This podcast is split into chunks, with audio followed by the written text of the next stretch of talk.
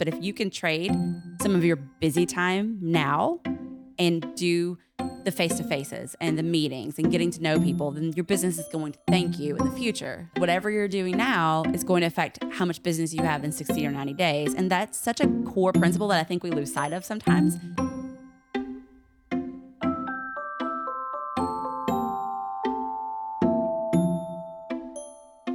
Welcome back, friends, to the Business of Homes podcast. My name is Michael Conrad. I am a real estate entrepreneur here in Middle Tennessee. And I am fortunate enough today and many other days to bring you stories that surround and flow through the real estate business and really everything that surrounds a home. This is the Business of Homes podcast, and I am here to introduce Emily Daniel, who has been a friend of mine for a number of years. And in that time, she has held a number of positions and roles and now vantage points on the real estate industry and really the business underneath and inside of it all. Thank you for being here, Emily. Thanks. I'm so glad to be here.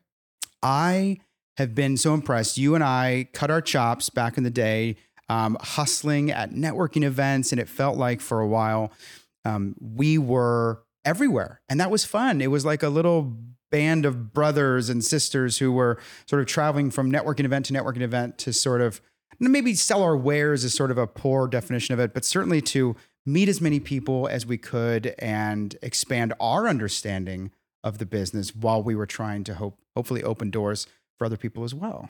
Wasn't that a crazy time? I feel like there were days I saw you three times a day at different events. Where are we going tomorrow for lunch? You know, that was kind of what we did. Well, I think ever presence is uh, this essential piece of the, those early entrepreneurial days where you're like, I don't have as much to offer maybe as the person down the way. Maybe I'm new to real estate. I just got my license. How do I compete with, you know, the big guy on the sign? Well, be everywhere Be was everywhere. my idea. And I was looking at you and say, wow, you, you're going to everything. Okay, I got to hustle too. So yeah, that was fun.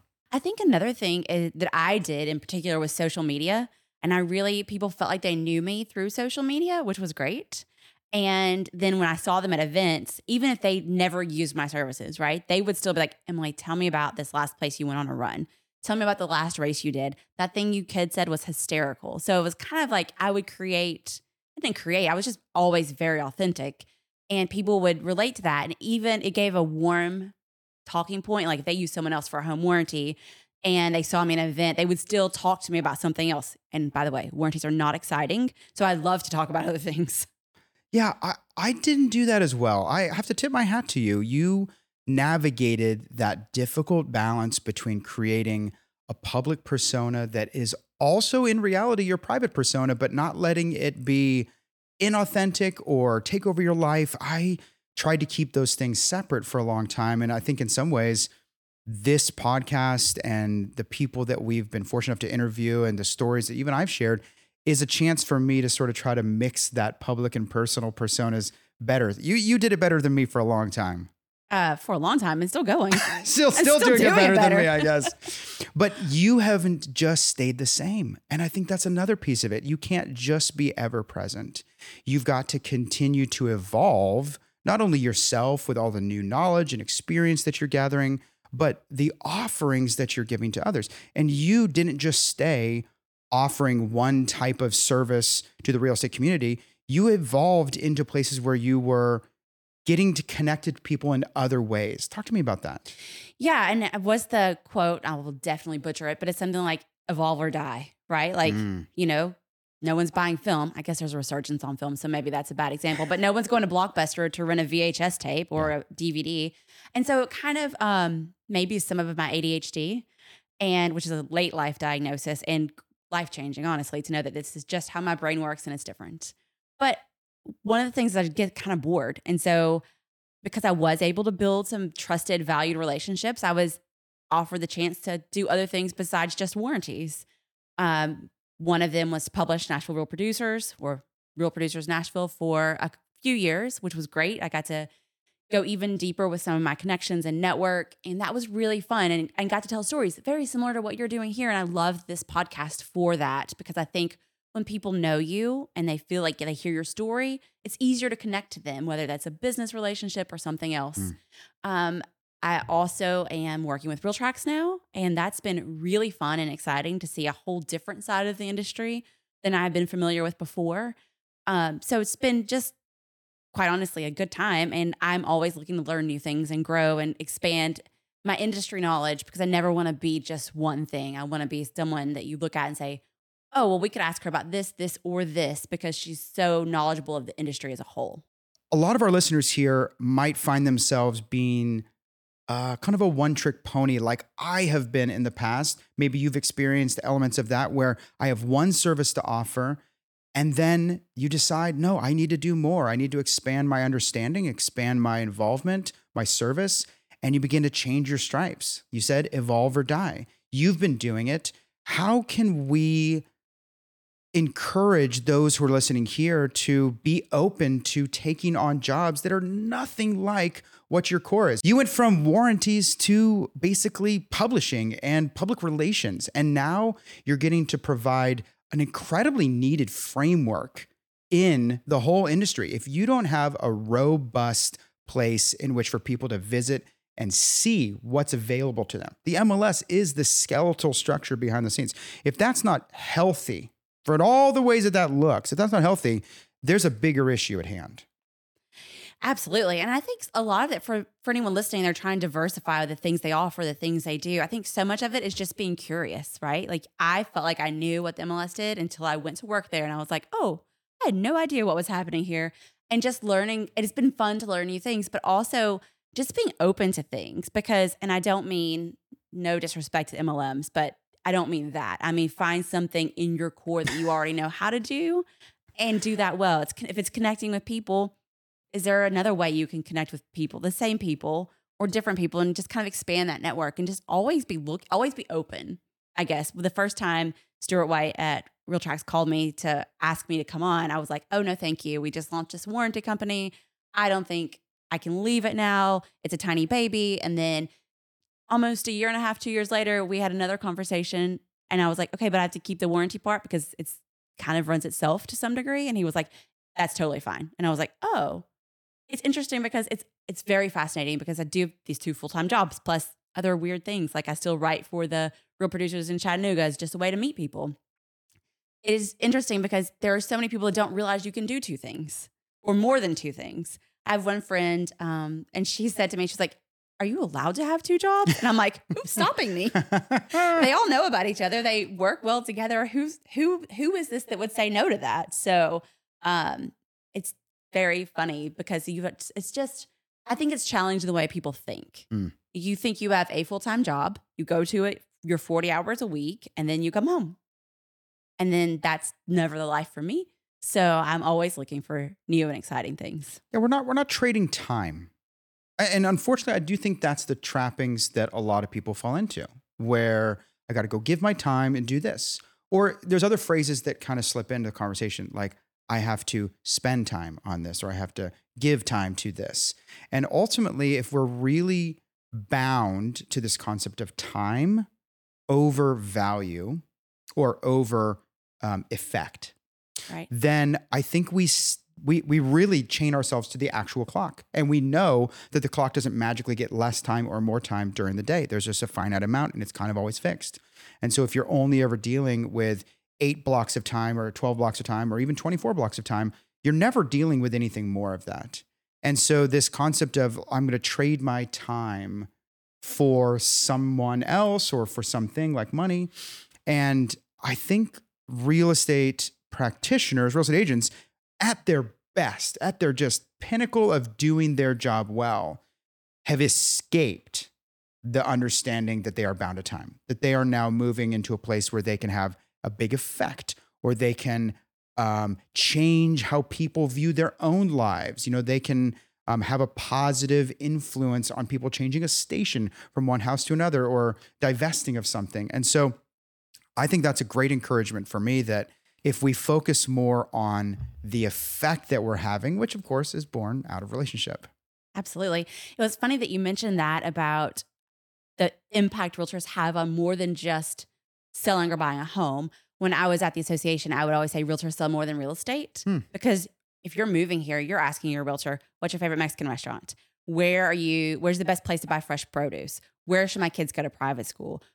Who's your favorite? What's your favorite music venue to go to? So realtors are selling everything. But the funny thing that I learned while I was publishing Real Producers is they sell the business a lot. Very, very many people that I talked to, very, very many people, a lot of the people I talked to A lot of people. said they got into the business because their realtor had done such a good job. A few of them got into it because their realtor had done such a bad job. But overwhelmingly, it was like, I loved the thing my realtor was doing. And to kind of bring this full circle, I remember when I was on staff at the association, I was on staff at Greater Nashville for four years. And I remember meeting a warranty rep, and she was on a couple of the committees I was the staff liaison for. And I thought, gosh, her job looks like so much fun. Like she gets to go out and have meetings and happy hours and lunches and isn't that a lot of fun? And i was like how do i get a job like that? And then i went through this course it was called investment in excellence. Don klein the ceo was very serious about putting us all through this course to really change the way we thought. And it was basically like you hear these tapes in your head of the way you thought life should always be. You work 40 hours a week. Mhm. you have you get married and have two kids. You live near your parents. Whatever it is that you the world's taught you are the rules aren't the rules you're never going to reach your um, level of potential i don't think anyone can actually reach their level of potential but a lot of people stop trying because they're playing by these rules and tapes they have in their head was essentially this program we went through and i will tell you there was this this is such a fun story for me we got a sheet of paper, eight and a half by 11 standard sheet paper. You folded it as many times as you could, and you wrote down, I think it's 12 or 16 items that you think are impossible for yourself. And at the end of it, it was like in a year, pull out this sheet of paper and how many of these things did you accomplish? Now, I'm still waiting on my beach house. But a year later, when I looked at that, I'd switched jobs because one of the things I wrote down was I was a single mom at the time. And I was like, I don't, I want to be able to pick my kid up. I don't want him to be the first kid at daycare and the last kid out of daycare. I want a job with flexibility. I was working at a job then that I had to be there at 8:30. And if I left one minute before five, I had to get permission. Oof. And that felt wild to me that I could work somewhere that wasn't like that. And I'd written that down. I'd never run a step in my life. And I had a coworker that ran a half marathon. I wrote down, right, run a half marathon. I've now run 81 half marathons. Holy. And so a year later, I looked at that and there were so many things that I thought were so far out of reach for my life, but were dreams. Or just like, if you can dream anything, what is it? And I had accomplished so many of those because I stopped with the limiting beliefs. So so much of it I feel like comes down to self-talk. Did you want did you want a self-help novel with Emily today? Because this I- is what you're That's It's good. Um, so I did, I did challenge myself on just the things that I believe, and this is a not a one and done. I get up every day, and I still have to. I don't always win the day, but I always have to think: what things am I telling myself that aren't true or don't have to be true? Like what what things have I subscribed to as absolute truth that aren't? Yeah, I I struggle sometimes with the sense that like I can just talk myself into positivity. And I probably don't even struggle with it nearly as much as a lot of people do because positivity does tend to come easier for me. But this idea of writing down or codifying these tapes, these inputs, these limiting beliefs, at the very least, you can start to wrap your intellectual mind around whether it is real or made up or just been given to you a long time ago. And again, this idea of time, we are constantly evolving from generation to generation our understanding of work and play and family and effect and happiness. And all of these things are constantly evolving. And I think that previous generations have struggled with trading time. Previous generations have struggled with defining happiness as we now would define it. And so I, I think that business, when it's at its best, is making you happy along the way to give you time and freedom to be happy also doing other things. And for fear of sounding, you know, like a millennial, I, I think that, you know, happiness quotient, whatever that means, is probably one of the nobler sort of pursuits. At the very least, it makes this very difficult life more pleasant. It really does. It's funny you touch on the generation thing. I was talking to my therapist recently. Therapy, everyone should go to it. Makes Right. you a wholly better human. Uh, but we were talking about this idea where, you know, our parents, uh, we could just start a podcast about being millennials, but Yeah. our parents didn't care about work life balance because it was never a concept they thought of, right? And to be fair, the business world rewarded them differently than it does now. Like my in-laws retired with pensions. That's not there's not a company giving you a pension now. That's crazy. And but also we're not staying at a company for 40 years from the first job we take. And so she and I were discussing and she said you seem to have good balance to work as much as you do and do as many things you do. You have good balance. I'm like I feel like our generation I'm 41, born in 81, definitely an elder millennial, which makes me want to cry. But I am an elder millennial. But I feel like it was our generation that was the first one to really hear about and embrace this concept of a work life balance. It, we were the first to think, oh, I don't have to chain myself to a desk or a factory or an assembly line for 40 hours a week. This could look differently. And I might work when I left Greater Nashville to sell warranties. I remember thinking, I am working so much harder than I did before, but it's when I want to and I can pick my kid up from school. And this is so amazing and I love it so much. And I might work two hours at night or two hours on a Saturday. And I remember just having to reset how I process time and work. I think realtors often get caught up in just always working for fear, like they're not taking Mondays off or Sundays off for fear of losing business. And I think the really successful agents out there are setting those boundaries. You might have to pay your dues to be able to set the boundaries, but I think the top people realize that none of this is worth it if you're not having a good time. If you're not happy, none of this is worth it. Yeah. And I'll tell you, work is not all the same. I mean, there is real identifiable planting of seeds, there is real identifiable cultivating of leads, and there's real identifiable harvest. But so many people, probably in many industries, but I, I see real estate most, are busying themselves. I, I guess the the agriculture analogy would be that you're sort of like you're puttering around the farm or whatever. They're sorting their seeds, right? They're not even planting them. I mean, it it might be beneficial for the farm, but it's not beneficial for reaping a harvest. And ultimately, that's what it really has to come down to. You have to be creating relationships and planting seeds and cultivating those leads over time. And so that's an encouragement. I mean, that's a classic, like one finger pointed out and four or five fingers pointed back, or however many fingers I have in my hand. And I need that too as a constant um, reminder that the busyness quotient is not an effectiveness, you know, result. You have to be able to set aside time for each individual action so that you can be moving the process forward. And again, time is just this, it's so difficult. I mean, how many of us have gotten to the end of the day and been like, oh crap, I can have an entire other workday amount of hours every day. Yeah, basically every, every day. day. Yeah. um, and never get accomplished. And yet I'm not feeling that drudgery and that fatigue. And it's usually because there's either a mixture of I'm enjoying what I'm doing or I'm getting to see the results out of making sure I'm spending the time in the right places. It's fascinating because I say all the time, especially with warranty reps that I've worked with in the past, and then in a lot of jobs that I've had, I see people want so badly to work and to feel like they're working. And so they will fill up a lot of their time with busy work. And that busy work is never going to to have a harvest. It's never going to bring you the success you want. So I am an extremely efficient human. So I'm I, I see people do things and I'm like, I remember one time the first warranty company I worked at, there was a whole section in our training manual about organizing your car. And I was like, I think if we're hiring people who need to be told how to organize their car, we're hiring the wrong people. We're going the wrong way. They are not the people we want building relationships because it is like you could work forever, but I see and I do see a lot of agents do the same thing. You see the, the agents um, at the same open houses. You see the same agents at the same places, and they seem like they're working a lot. And they probably are working a lot. And I think we're designed to want to work a lot mm, as humans, mm-hmm. But you have to work on the right things. Mm. And I mm. see so many people just doing some busy work. I'm just going to clean up my website. And once my website's ready, I'll be ready. And I'm just going to organize my database. I could never do those things. Those are not skills I have. Mm. But I see people just spend so much time getting ready to get ready to do something when it's always better just to do it.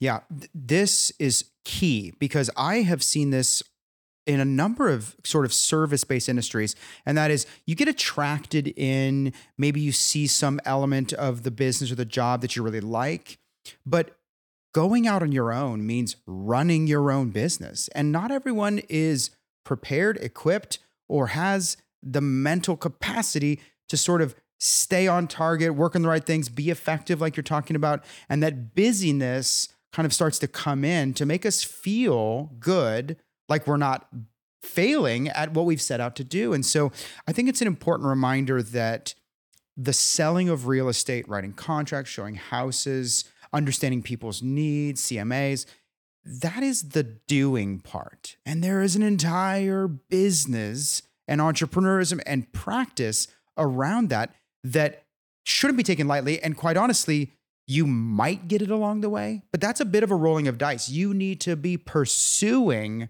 the knowledge not only about how to write contracts and how, what zoning requirements are, but you need to be understanding the practice around that. And no, organizing your car is probably not on that entrepreneurial list of skills that you're to need to be successful. And yes, being out there and hustling always feel good, but there is different types of hustle.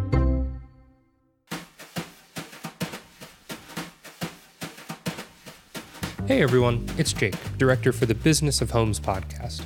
I hope you've been enjoying today's episode, starting with Emily's evolve or die mentality, her balance between working two full time jobs, and how she created a life of efficiency. When we return, Michael and Emily dive into how to expertly manage your time, how what you do now will affect how your business is doing in 90 days, and why you should not only focus on what you are good at, but more importantly, focus on what you enjoy. Don't forget to follow us on Facebook and Instagram at the Business of Homes Pod, where you can interact with us and see some great bite sized pieces from all of our episodes. For you listeners out there, did you know our entire podcast are filmed and are on our YouTube channel? Check it out next time you want to see our amazing guests tell their stories. And are you currently watching this episode in video format? Don't forget to follow us on your preferred audio streaming service to take us with you on the go. Lastly, do you have any feedback or want to suggest someone for the show? Email us at thebusinessofhomespodcast at gmail.com. Please enjoy the rest of today's episode with Emily Daniel. Let's get back to it.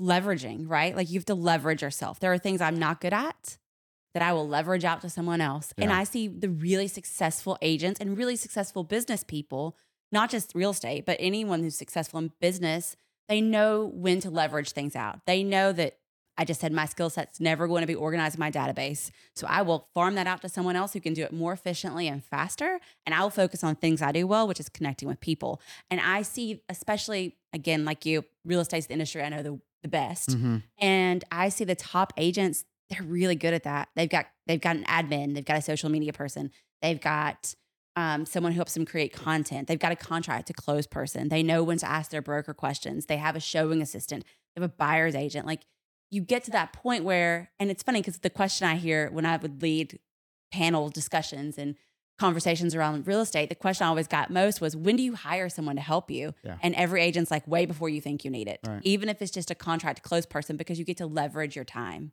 Some of that comes along with letting go a little. So you have to know which things you can let go of a little if it gives you more time to do that revenue generating activity, which Yeah. is be with people. Now, it's a, it's a real thing for the two of us who are not currently practicing real estate agents to give this kind of advice. But I, I do like to play the game. Like, if I was a real estate agent, how would I do it?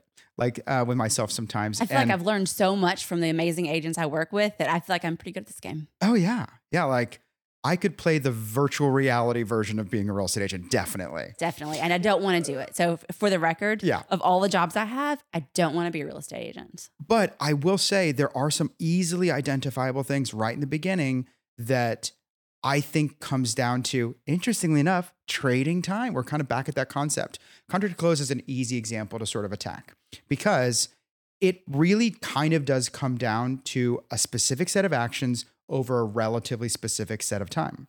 You have to fill these things out, you have to file this, you have to keep these schedules. Those are the actions. And that you have to do it over the course of 15, 30, 45, 60 days. There's a specific set of time.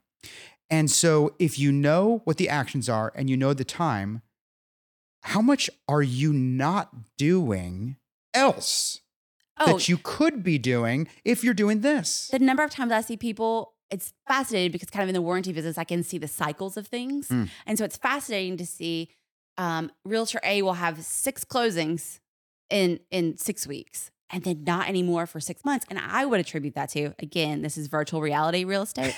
I would attribute that to they got so in the weeds with those six deals. Oh yeah. And they probably weren't using someone to help them.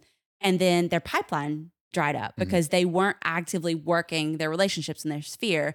And so I, I feel like that's the big thing, right? It is trading that time. Yeah. It is finding ways to hack things. I'm really good at hacking things because I just you've got to get done quickly so we can do the important things. Yeah. Um, not a, not a coaching plug, but I do know my friend Kendra Cook is the head trainer for the real estate. It's definitely not her title. It's definitely better than that for the core.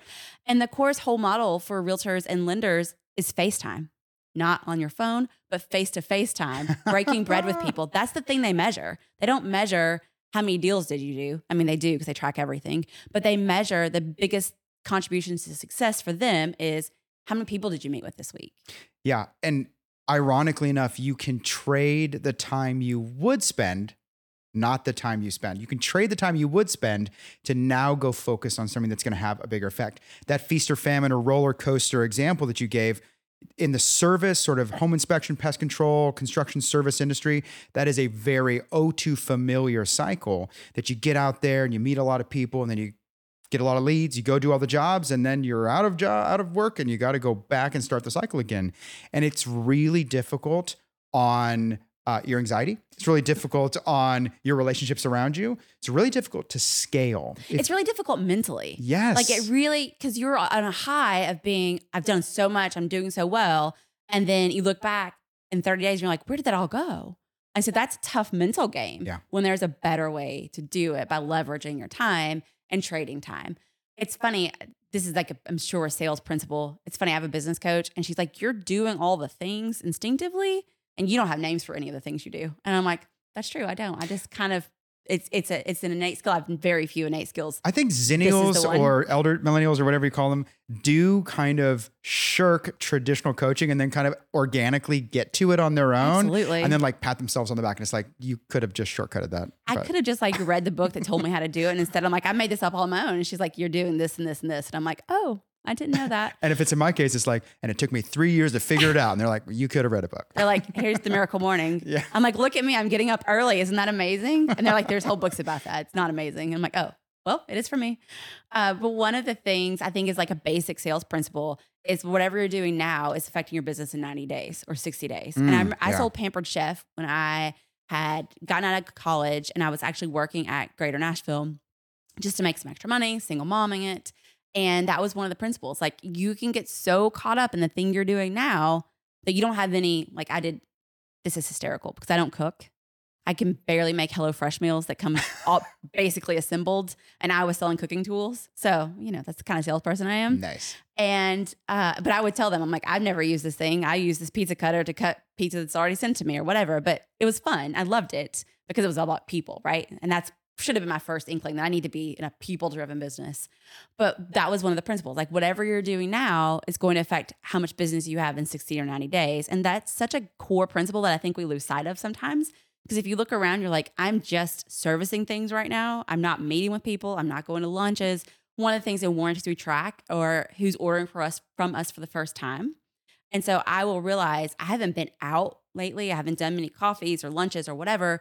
And then three months from then I look and I'm like, well, the numbers show it. So it's like such a Mm. it's such a bedrock of sales that we kind of skip over sometimes. But if you can trade some of your busy time now and do the face to faces and the meetings and getting to know people, then your business is going to thank you in the future. So And and honestly, all hours aren't created equal. Also, all tasks aren't created equal. There are high level tasks, mid level, low level tasks.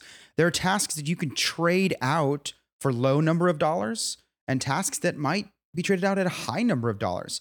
If you are, you know, away for a couple days and you need someone to help manage your um, listing, you know, that might come cheap because it's easy. But if you are looking for someone to co manage the entire experience, that might come at a cost. If you are trying to get someone to manage paperwork again, we're back at contract to close, you know, that might come at a more uh, lower quantified cost. And if you yourself can be going and planting seeds, which is a high value action, and you can trade and get that time back by giving away something that can be paid out in 20, 30, 40 dollars an hour or less, you know, that is a good trade. Good trade every day. And unfortunately, we all get in our own way. We think, nope, I got to do it. I got to know it. I got to make sure I service it in this way. Or you get in a scarcity mindset. Yeah. And you're like, I can't possibly, like, you start to do the math. And you're like, if I paid out $500 for contract to close on these five deals, what else can I do with that $2,500? But you're not seeing that if you traded that time, Yes. that $2,500 could become a $25,000 commission. Interestingly, and I think it's you choose the things you love, right? So there's a really successful realtor in Franklin, and I had her on a panel, and she said, I love all aspects of the business. I want to do my own contract to close. I want to do, I want to manage all of it. I don't want to buy birthday presents for my the birthday parties my kids are going to. I don't want to buy groceries. I'm not doing the dry cleaning. She's super successful. Her husband's super successful. And she's like, I want to do all the business, but I'm hiring a personal assistant to do all these other things. And I was like, that's such a great insight into your own mind to know like, what are the things I'm good at? And not even the things I'm good at. There might be things I'm good at that I actually hate doing, but I'm good at them. So the things you enjoy, do those. The things you don't enjoy, get someone else to do. And you got to get some perspective because we all suffer from the reality of getting lost in our own like little bubble where we can't see what we're good at, what we're not good at, what we're efficient at, what we're not efficient at. If you have the gift of and the vantage point of already knowing that self knowledge, good for you. But sidle up to a colleague, a broker, a friend, a spouse, and say, hey, what are the things I'm best at doing? What are the things I'm least efficient at doing? Where go back to your own data. Heck, let your data be your coach and say, where am I finding the best success? Where am I finding the least success? And sit with that. I, I definitely have over the years um, been someone who has focused on those piece of advice or what the data was saying. And I've also been blind to it at times. And I'm usually am going to find myself in the future, immediate future, in a good season if I'm listening. I usually willfully ignore those things. like I know it deep inside, and I will do everything I can to ignore the thing I know. Um, and then I'm like, oh, if I'd have just done this when I first felt this tug to do it. Yeah. Some of it's just trusting your instincts, right? So some of that's like, I know the thing I need to do. I know if I do this thing, it'll grow my business. But the self talk and talking myself out of doing those things, oh my goodness. So I think you're right. And I think asking a variety of people, you know, ask your spouse, what do I complain about doing? Mhm. What do you think it is that I hate the most about my job? And listen to what they say. It might match up with what your broker says or your business partner says that you're great at doing, but you hate. Or say, like, what am I not so good at? What do you see me do that I should probably outsource to someone else? Yeah, and, and there's changes. There's changes coming in the wind. You know, none of us are guaranteed a static, similar tomorrow. Uh, you know, This business is Or changing, tomorrow. Uh, Yeah. That's where I thought you were going. I'm like, this is or getting deep. tomorrow at all. Um, but you know, this business is changing fast. There's you know all sorts of stuff that's coming down the line that may completely change the way that we practice real estate and all the things that surround it.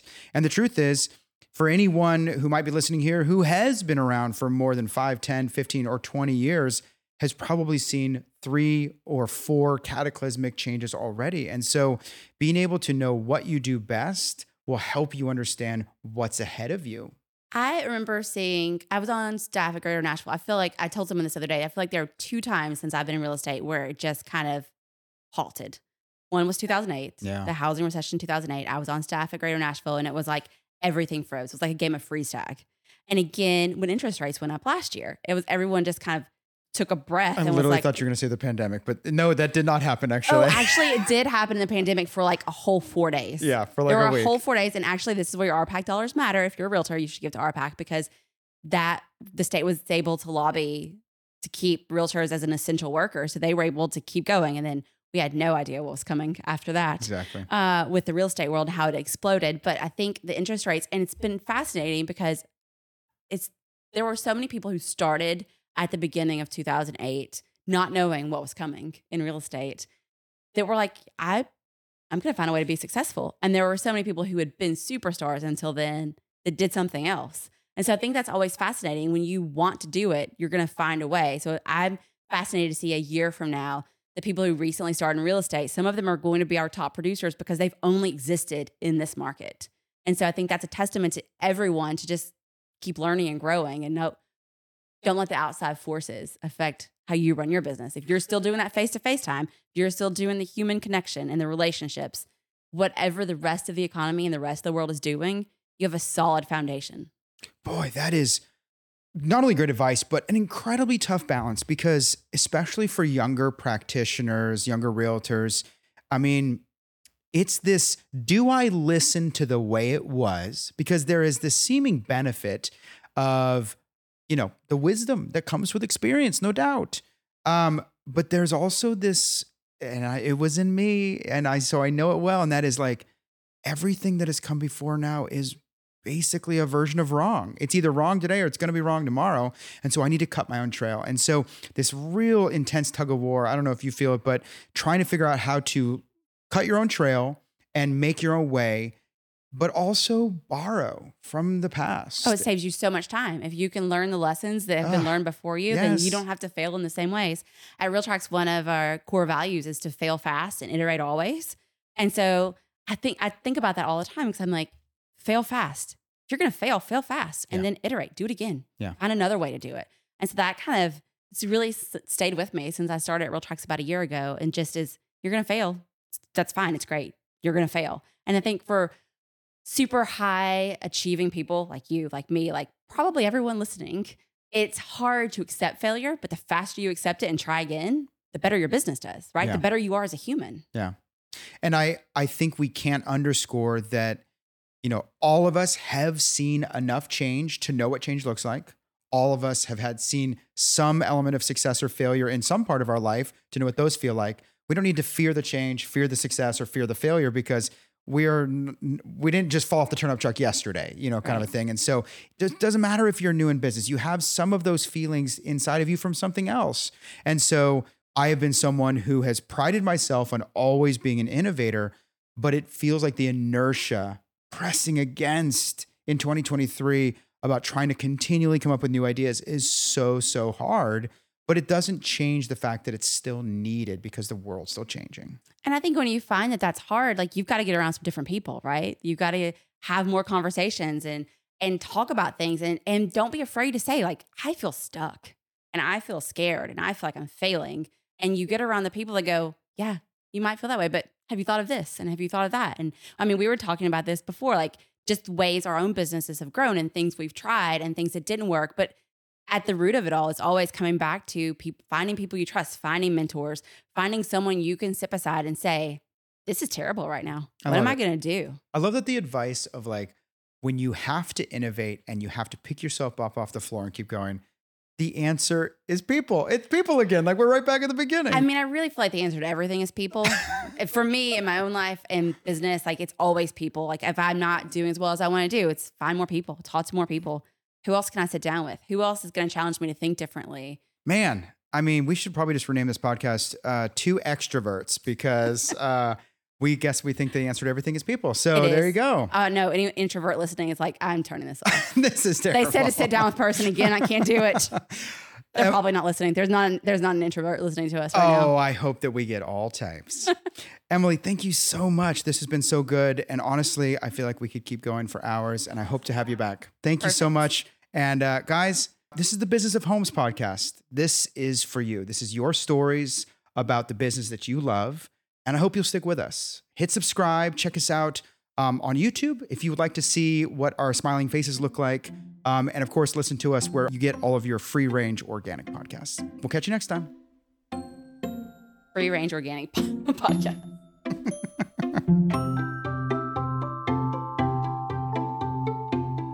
Hey everyone, Jake again, director for the Business of Homes podcast. I hope you have enjoyed today's episode. A huge thank you to Emily Daniel for being a part of the podcast. Go follow her on Instagram at Emily P. Daniel and let her know how much you enjoyed her story. Don't forget to subscribe on your preferred listening platform and make sure to follow us on Instagram as well at the Business of Homes Pod.